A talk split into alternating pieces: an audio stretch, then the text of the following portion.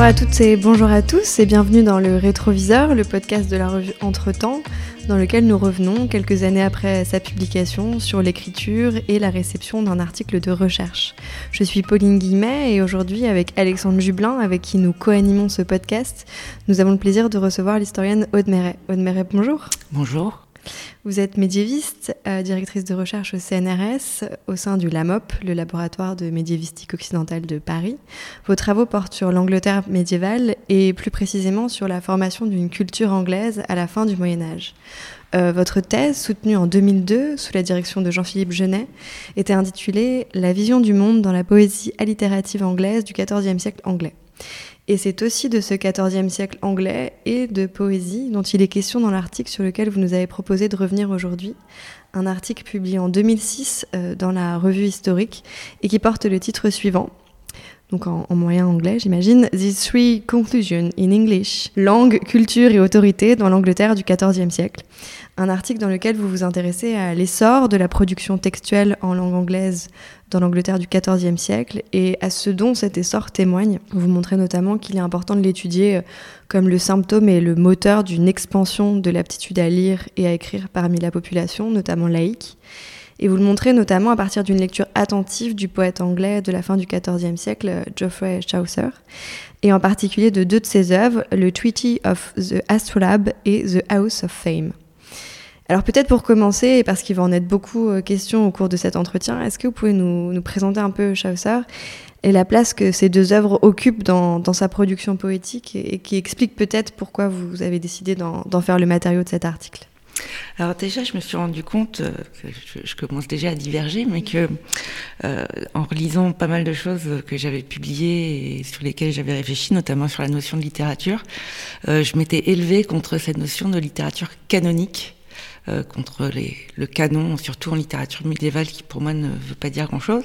Or, euh, le premier article que j'ai publié dans une grande revue, entre guillemets, donc c'était en fait mon quatrième article, mais, mais mon premier dans la revue historique, porte sur l'auteur canonique anglais par excellence, qui est donc Geoffrey Chaucer, qui a vécu environ de 1330 à 1400 et qui est vraiment considéré euh, comme le Dante anglais, mais même à son, même dès le début du XVe siècle, un de ses successeurs euh, le qualifie de Dante anglais. Euh, donc c'est vraiment l'auteur absolument majeur qui est censé avoir fondé la littérature anglaise.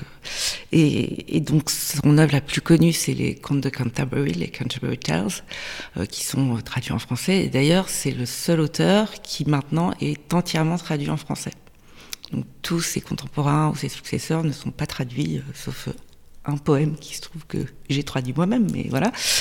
Et donc c'est vraiment l'auteur le plus important. Et euh, alors ces, deux textes en particulier sont pas les plus connus. Pour The House of Fame, par exemple, il ne reste que trois manuscrits, ce qui est pas beaucoup comparé aux 80 manuscrits des Canterbury Tales. Mais c'est un texte extrêmement important parce que c'est un texte de réflexion justement sur la notion d'autorité, la, notion de langue, de, de parole aussi, de discours et des renommées, je pense qu'on y reviendra. Et le traité L'Astrolabe, c'est un des premiers traités scientifiques en anglais. Euh, sur euh, donc l'astrolabe qui était un, un instrument de, de, mesure astronomique et qu'il a soi-disant écrit pour son fils, enfin c'est ce qu'il nous dit dans le prologue, alors qu'en fait il a surtout été lu par des clercs euh, voilà.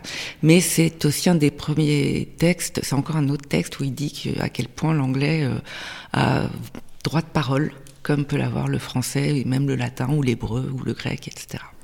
Alors c'est, enfin un article qui est vraiment très intéressant parce que qui articule en quelque sorte le texte, donc qui ces textes qui sont poétiques, qui sont parfois oniriques de la manière dont vous les décrivez, avec une réflexion totalement structurale sur euh, la place de l'anglais, la place que prend l'anglais euh, dans l'Angleterre du, XIVe siècle.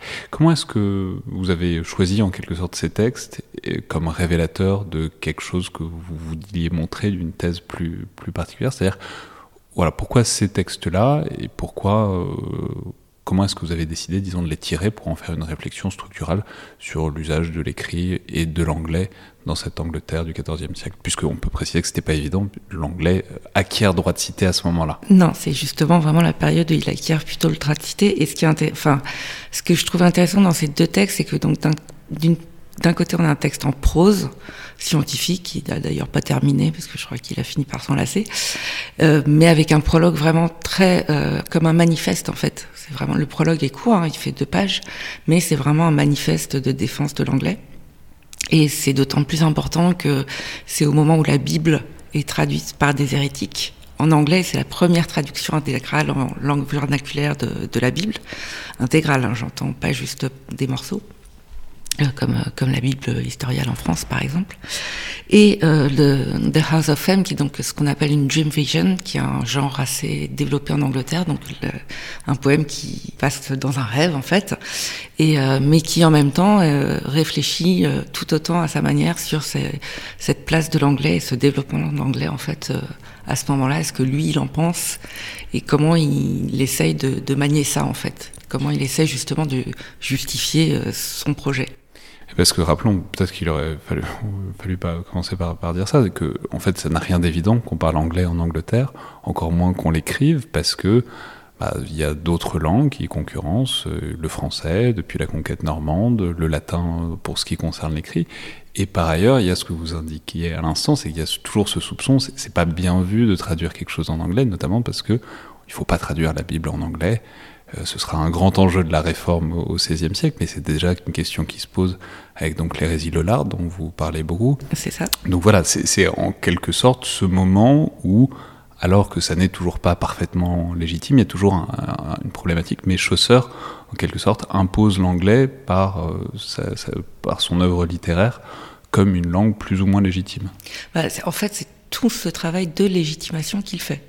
C'est-à-dire que euh, l'anglais a comme, enfin, donc pour reprendre depuis le début, effectivement, 1068, euh, 1066, pardon, la conquête de l'Angleterre par euh, Guillaume de Normandie, et euh, l'anglo-saxon qui était une des seules langues vernaculaires écrites du Haut Moyen Âge, donc ce qui est quand même un phénomène très important. On a beaucoup beaucoup de textes anglo-saxons.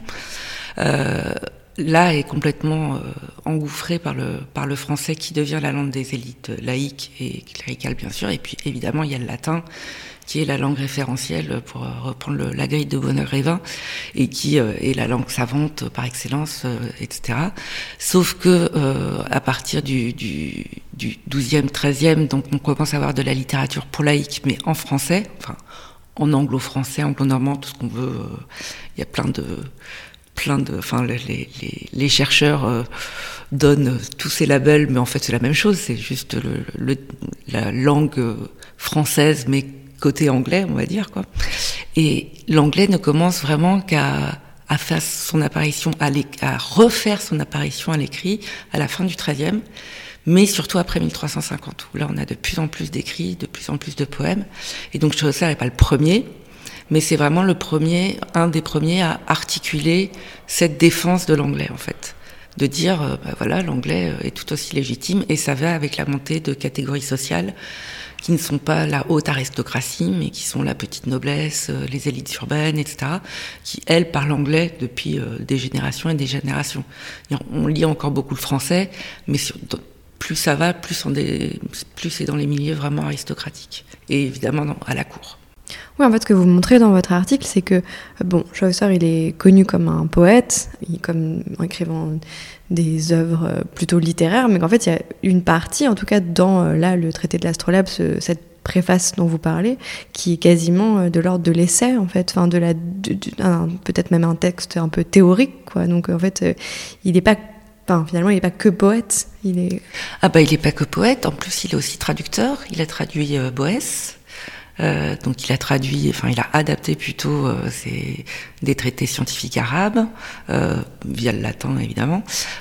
Il a donc Chaucer, il a une culture absolument dont on ne sait pas d'ailleurs où il l'a acquise parce qu'il n'a pas été à l'université, enfin il n'a été ni à Oxford ni à Cambridge. Donc c'est vraiment une culture qu'il qui, qui a acquise par lui-même, même si à Londres il y a quand même beaucoup de réseaux, etc. Et, donc il y a cette, cette volonté chez lui, mais il y a, y a, quelques pages comme ça, mais c'est vrai que son œuvre est quand même majoritairement poétique. Mais même à travers sa poésie, il arrive toujours à faire passer des trucs discrètement. Mm.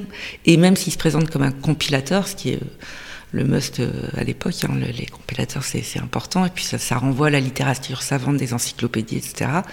En fait, c'est pour mieux cacher le fait que c'est un auteur, mais mm. que c'est compliqué de dire qu'on est un auteur encore au XIVe siècle même après Dante, enfin c'est quand même et, les, Italiens, mais je veux dire dans les autres pays, c'est encore un peu compliqué de dire qu'on est un auteur.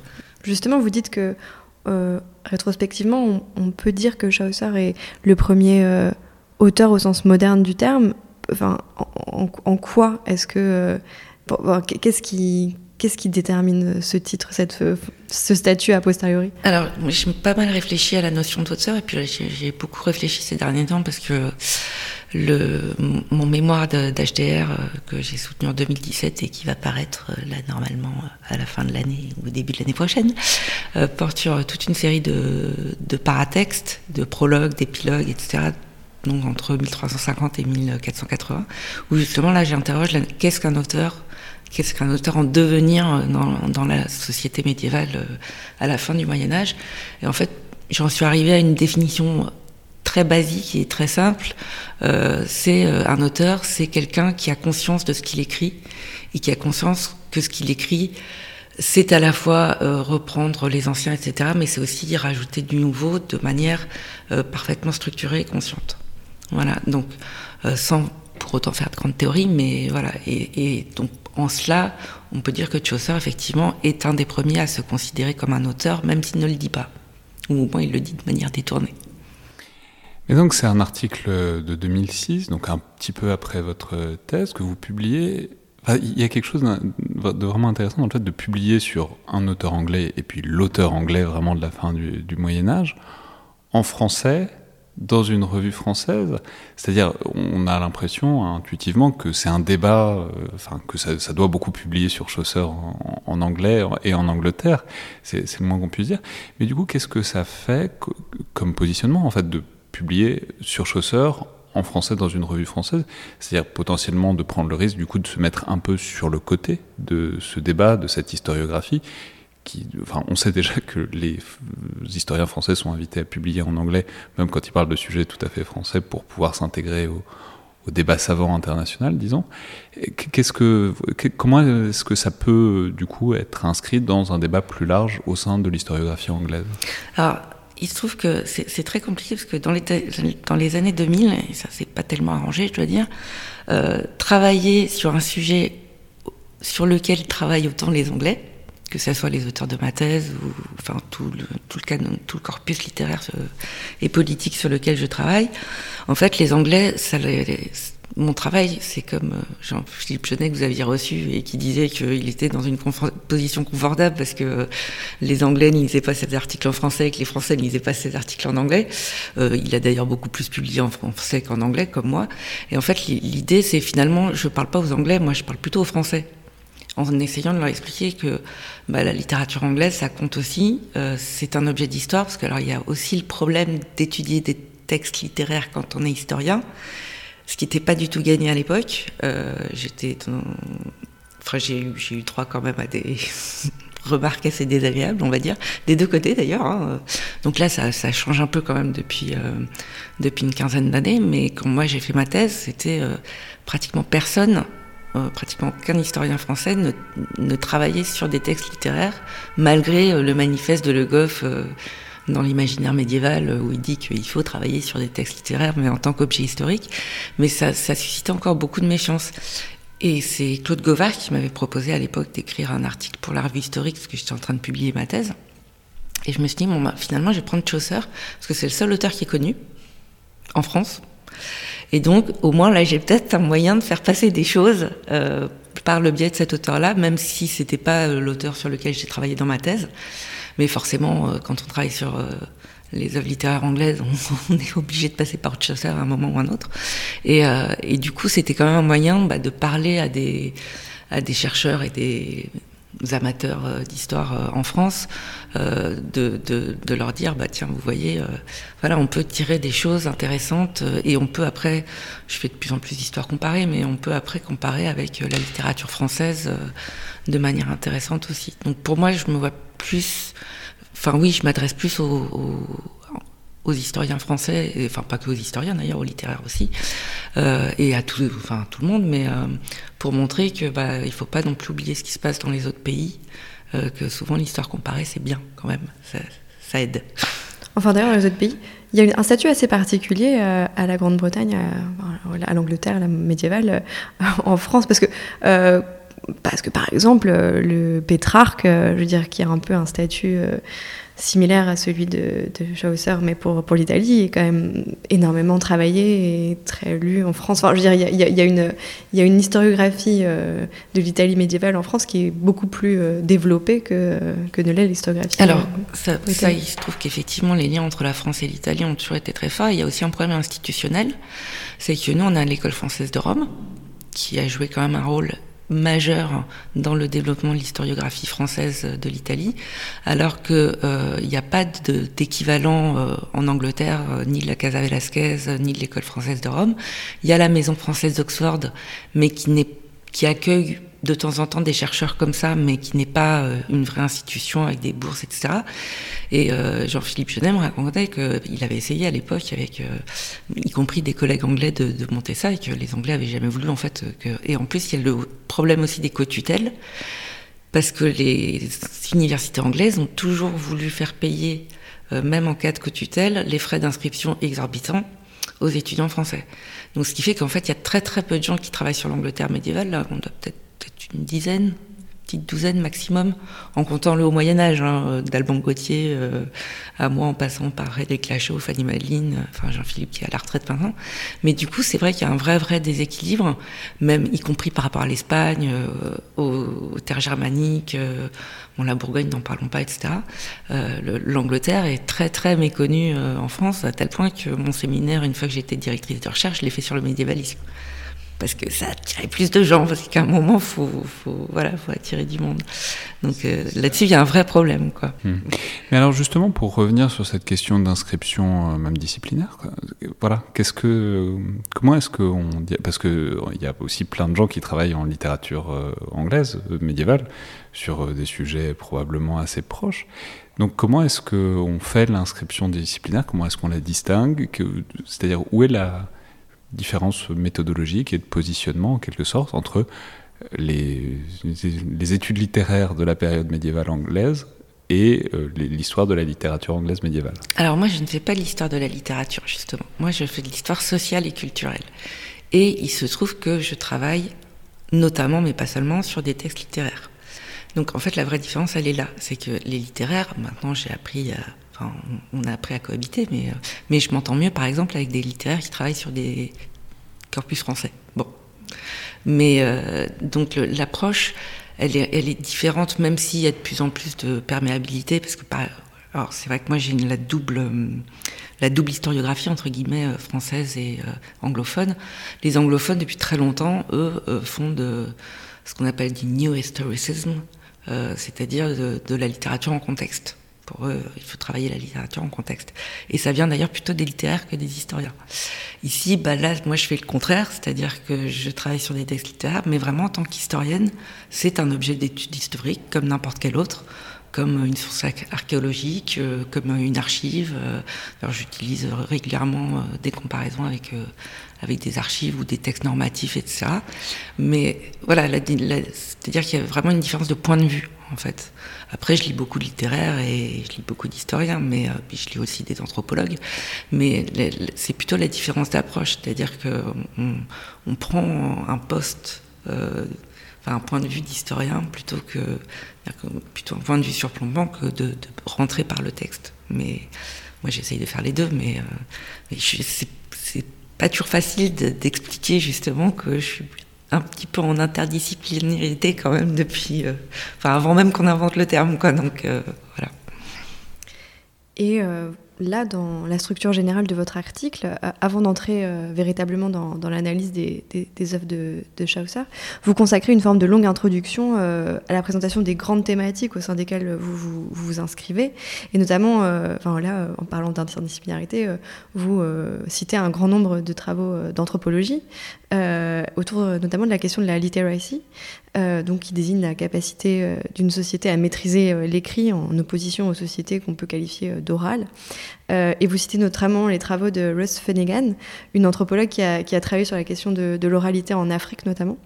Alors, ce sont des questions qui avaient déjà été abordées dans le podcast avec Camille Lefebvre, historienne de l'Afrique sahélienne et saharienne des 18e et 19e siècles, que nous avions reçu pour le premier épisode et euh, qui avait fait paraître un article dans les Annales en 2009 euh, où elle disait que, enfin où elle parlait de ces questions-là. Elle citait aussi euh, l'anthropologue Jack Goody que, vous citez aussi dans, cet article qui a travaillé sur ces questions-là. Et elle disait qu'en fait c'était au moment de la rédaction de cet article qu'elle s'était elle intéressée à toute l'historiographie bah, médiévale et elle a, commencé à lire en fait des, des historiens médiévistes autour de ces questions bah, de la pratique de l'écrit. Donc pour alimenter finalement elle son sa réflexion sur la question de l'écrit en, Afrique. Vous, euh, vous, avez, euh, quand est-ce que vous avez fait le pont en fait entre euh, vous, vos réflexions proprement médiévistiques autour de la question de l'écrit et finalement l'anthropologie africaniste? Alors, en fait, j'y suis venue au début par l'ouvrage d'un médiéviste anglais qui s'appelle Michael Clanchy, qui a publié un ouvrage, euh, donc la première édition était en 79 je crois, et, euh, mais qui a été réédité depuis, et qui a vraiment euh, fait l'effet d'une bombe en fait, parce que c'était justement un des premiers à s'inspirer des théories de Goody et à l'appliquer euh, à l'Angleterre. Goody, rappelons, c'est Jack Goody, Jack Goody qui, pardon. qui, a beaucoup travaillé sur cette notion de littératie et d'usage de l'écrit. Voilà, qui a même inventé euh, la notion de restricted literacy, donc la littératie restreinte, euh, et qui a énormément effectivement travaillé sur l'écrit, pas seulement euh, dans les terres africaines, mais vraiment une large réflexion théorique. Donc la littératie restreinte, disons, c'est simplement, c'est pas, c'est pas binaire, c'est pas on sait lire et écrire ou pas. C'est, il y a toute une variété, il y a tout un éventail de relations différentes à l'écrit, plus ou moins fonctionnelles, plus ou moins euh, littéraires, et que, bah, en fait, on n'a pas besoin de placer une société dans une case euh, très généralement. Quoi. Exactement. Et non seulement on n'a pas besoin de placer la société dans une case, mais en plus, euh, l'arrivée de l'écrit est pas forcément pour lui un progrès. C'est-à-dire qu'il montre notamment euh, dans certaines civilisations antiques euh, que l'écrit finalement, euh, qui a d'abord servi pour la religion, a plutôt été un facteur de conservatisme. Contrairement à d'autres archéologues, je cite par exemple Walter Hong, qui, se sont écharpés dessus, parce qu'en plus les anthropologues anglais et américains, ils s'écharpent joyeusement dans leurs écrits. lui, pour lui, l'arrivée de l'écrit dans une société, c'est toujours un progrès. Et Finnegan, justement, a montré dans ses travaux euh, euh, de terrain que bah non, c'était pas le cas. Quoi. Bon, c'est pas la seule, il y en a d'autres. Et c'est vrai qu'à l'époque, donc euh, dans, dans, ces années-là, maintenant, euh, dans, dans l'historiographie française actuelle, les pratiques de l'écrit, euh, le tout ce qui tourne autour de la révolution de l'écrit, etc. l'écrit documentaire, l'écrit pragmatique, ça nous paraît tout à fait mainstream entre guillemets. C'est étudié par beaucoup beaucoup d'historiens. Je pense au fameux article de Pierre Chastain dans les Annales sur l'archéologie de l'écrit. Mais à l'époque, c'était pas si évident que ça. Et euh, l'ouvrage de Clanchy, donc euh, ça a vraiment euh, été un ouvrage très très important parce qu'il montrait justement comment d'abord l'Angleterre était très précoce dans l'acquisition de l'écrit, notamment au point de vue des archives. Hein. Ils ont quand même la première chancellerie après celle de l'art papauté qui, est, structurée dès le XIIe siècle, hein. donc c'est très tôt, bien plus tôt que les Capétiens en France. Et donc du coup, euh, bah, c'est lui qui m'a amené à Goody et, euh, et à Finnegan, etc. Euh, et donc aux anthropologues, et qui m'a et ça m'a vraiment intéressé parce que ça donnait une perspective justement sur la, la société médiévale qui était autre que d'autres travaux d'anthropologues français, par exemple Lévi-Strauss et tout, que j'avais évidemment lu quand j'étais étudiante, et, et qui m'apportait aussi d'autres d'autres ouvertures et d'autres sur le y compris sur le la question des mythes la question des voilà des, récits profonds euh, de et qui sont aussi très importants pour la littérature donc euh, voilà c'est toute une chaîne de une, et Finnegan, je l'ai découvert dans une note de Goody, et Goody euh, cité par Clanchy, et voilà, donc il y a une chaîne de correspondance qui se fait comme ça petit à petit. Mais avec une spécificité quand même euh, de cette question-là dans, dans l'Angleterre médiévale bah, Disons que l'Angleterre est quand même assez précoce. Alors pas, euh, y compris que ce soit en latin, en français ou en anglais, hein, c'est pas la question du langage là. Mais l'Angleterre est quand même très très précoce, oui. Euh, et ça, c'est parce que en fait, le roi d'Angleterre, euh, comme vous savez, euh, dominait la moitié de l'ouest de la France notamment, donc il n'était pas souvent en Angleterre avant, avant le XIIIe siècle, et donc il avait besoin bah, d'une administration qui soit centralisée, forte, et qui en plus était aussi en partie héritée des anglo-saxons qui avaient déjà une administration, donc il a fait la synthèse entre le féodalisme normand et la centralisation anglo-saxonne. D'où la précocité anglaise par rapport à ça. Et ça passe bien dans un article de, de, de d'histoire médiévale de l'Angleterre et de, sur Chaucer de citer des références d'anthropologues euh, africains c'est-à-dire, non mais. Alors, en fait, on m'en a jamais vraiment fait la remarque.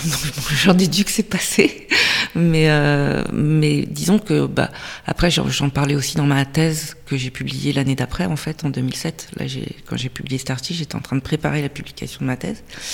Et puis, il euh, faut se rappeler aussi que moi, quand j'étais euh, donc moi, je suis pas normalienne, j'étais à, j'ai fait toutes mes études à Paris 1.